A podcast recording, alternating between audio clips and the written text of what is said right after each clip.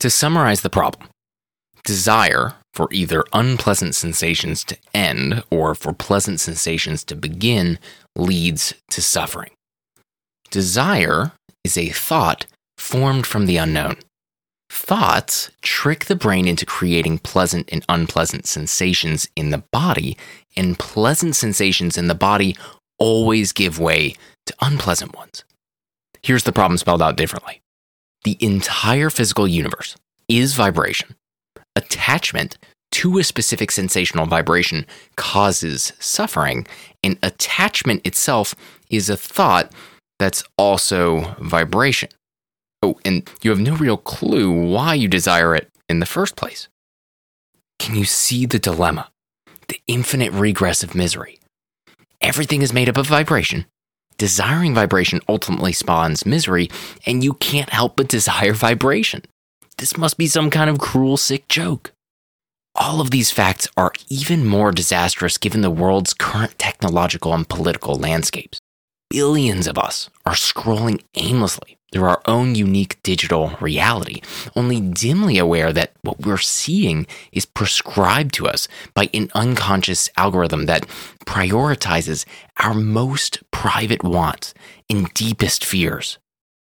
This means that in the information age's current form, reality is more or less organized towards your suffering because almost every piece of content both online or in person, has at least some intention of generating thoughts in your mind. Each thought then sets off a flood of pleasant and unpleasant sensations, with each sensation planting a seed of desire, and each desire eventually blooming into misery.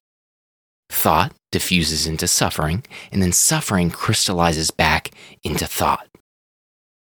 To make matters worse, and the good news is coming soon, I promise, it's a cycle that gets progressively more sinister over time. For how do we tend to respond when a wave inevitably bottoms out? Here are a few we gratify, complain, or fantasize. Here's a hypothetical example that has definitely never happened to me. Let's say that habitually and out of nowhere, the vision of having mind blowing sex arises in the mind. The thought is so powerful, so seemingly realistic, that it actually tricks part of your brain into believing that it's happening.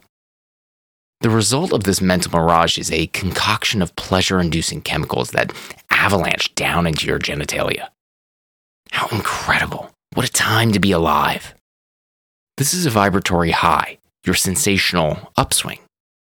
Now, let's say the fantasy lasts a full an epic seven seconds, upon which you sober up to find yourself quietly huddled in fetal position for the sixth hour straight in your meditation cell, alone, on a Friday night. The blip of vibrational pleasure disappears and is replaced by feelings of loneliness and shame. How pathetic. What a sad existence you live. This is a vibratory low, your sensational downswing. What now? Well, typically we, or better yet, I, either have sex or masturbate, that is, gratify, whine about how unfair this particular situation is, i.e., complain, or take our minds off of it by thinking about something else pleasurable, fantasize. All three responses do momentarily solve the problem because they all induce an artificial vibrational upswing. However, they're band aids. In fact, it's worse than band aids. Gratifying, complaining, and fantasizing only dig us into deeper holes since they all double down on sensation. They solve suffering with more sensation, which can only create more desire, which can only create more suffering. Oh my God, I get it, Ethan. I'm living in purgatory. Just tell me what the solution is already.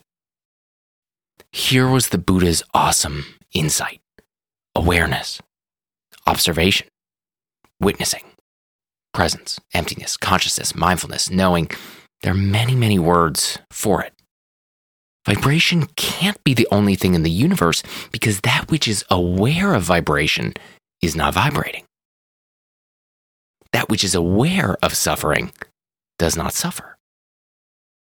That which is aware of yourself is not yourself. I'm overweight. Are you overweight? Or are you aware of being overweight? You can't be both. I own a toothbrush. Do you own a toothbrush? Or are you aware that you own a toothbrush? You can't have both. I'm listening to an essay about suffering. Are you listening to a post about suffering? Or are you aware of listening to an essay about suffering? You can't do both. Confusing? Yes. Paradoxical? Seemingly.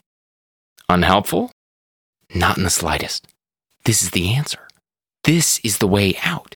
Applying this realization is the end of suffering.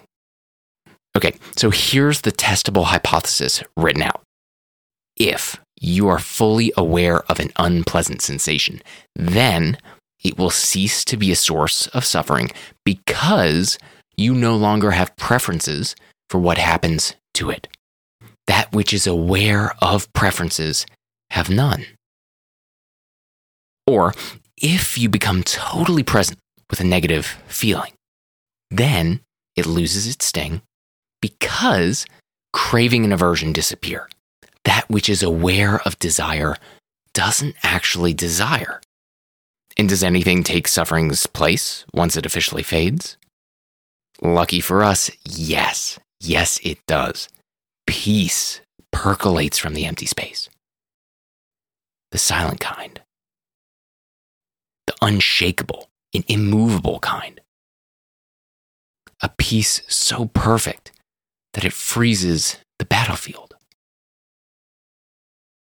This might make some sense.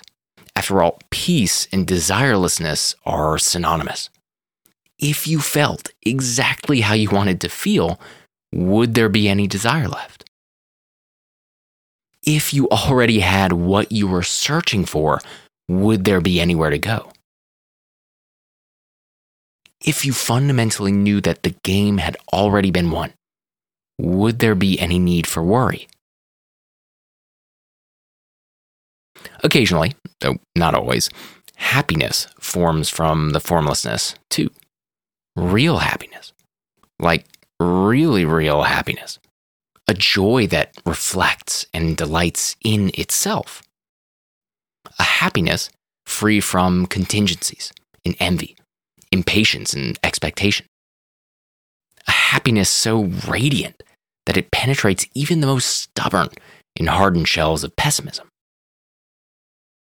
Love can sometimes share this open space too. And not the type of love that clings, the one that itches for control. And not the do good love that performs favors while silently hoping that they be reciprocated at some point, the one that subtly plays the long game. And not the surface level love that praises facial features, fashion sense, or hours invested while somehow avoiding the vulnerable acknowledgement of integrity, authenticity, and care and definitely not the judgmental love that sees Donald Trump as distinct from Hillary Clinton, as distinct from the begging homeless man, as distinct from Jeff Bezos, as distinct from your mother. We're talking about the first Corinthians type of love. Patient and kind, bears all things, believes all things, hopes all things, endures all things, free from arrogance, resentment, and irritability.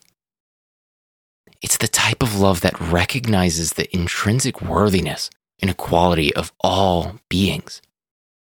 Indeed, the worthiness of all organic and inorganic structures, period. It's a love that can accept and hold and appreciate the vastness of the moment. Anyways, translating all of this back into the jargon of this essay, the next hypothesis is as follows the moment suffering falls away through awareness, unconditional peace will bob up to the surface, occasionally followed by feelings of unconditional love and joy. Actually, scratch that.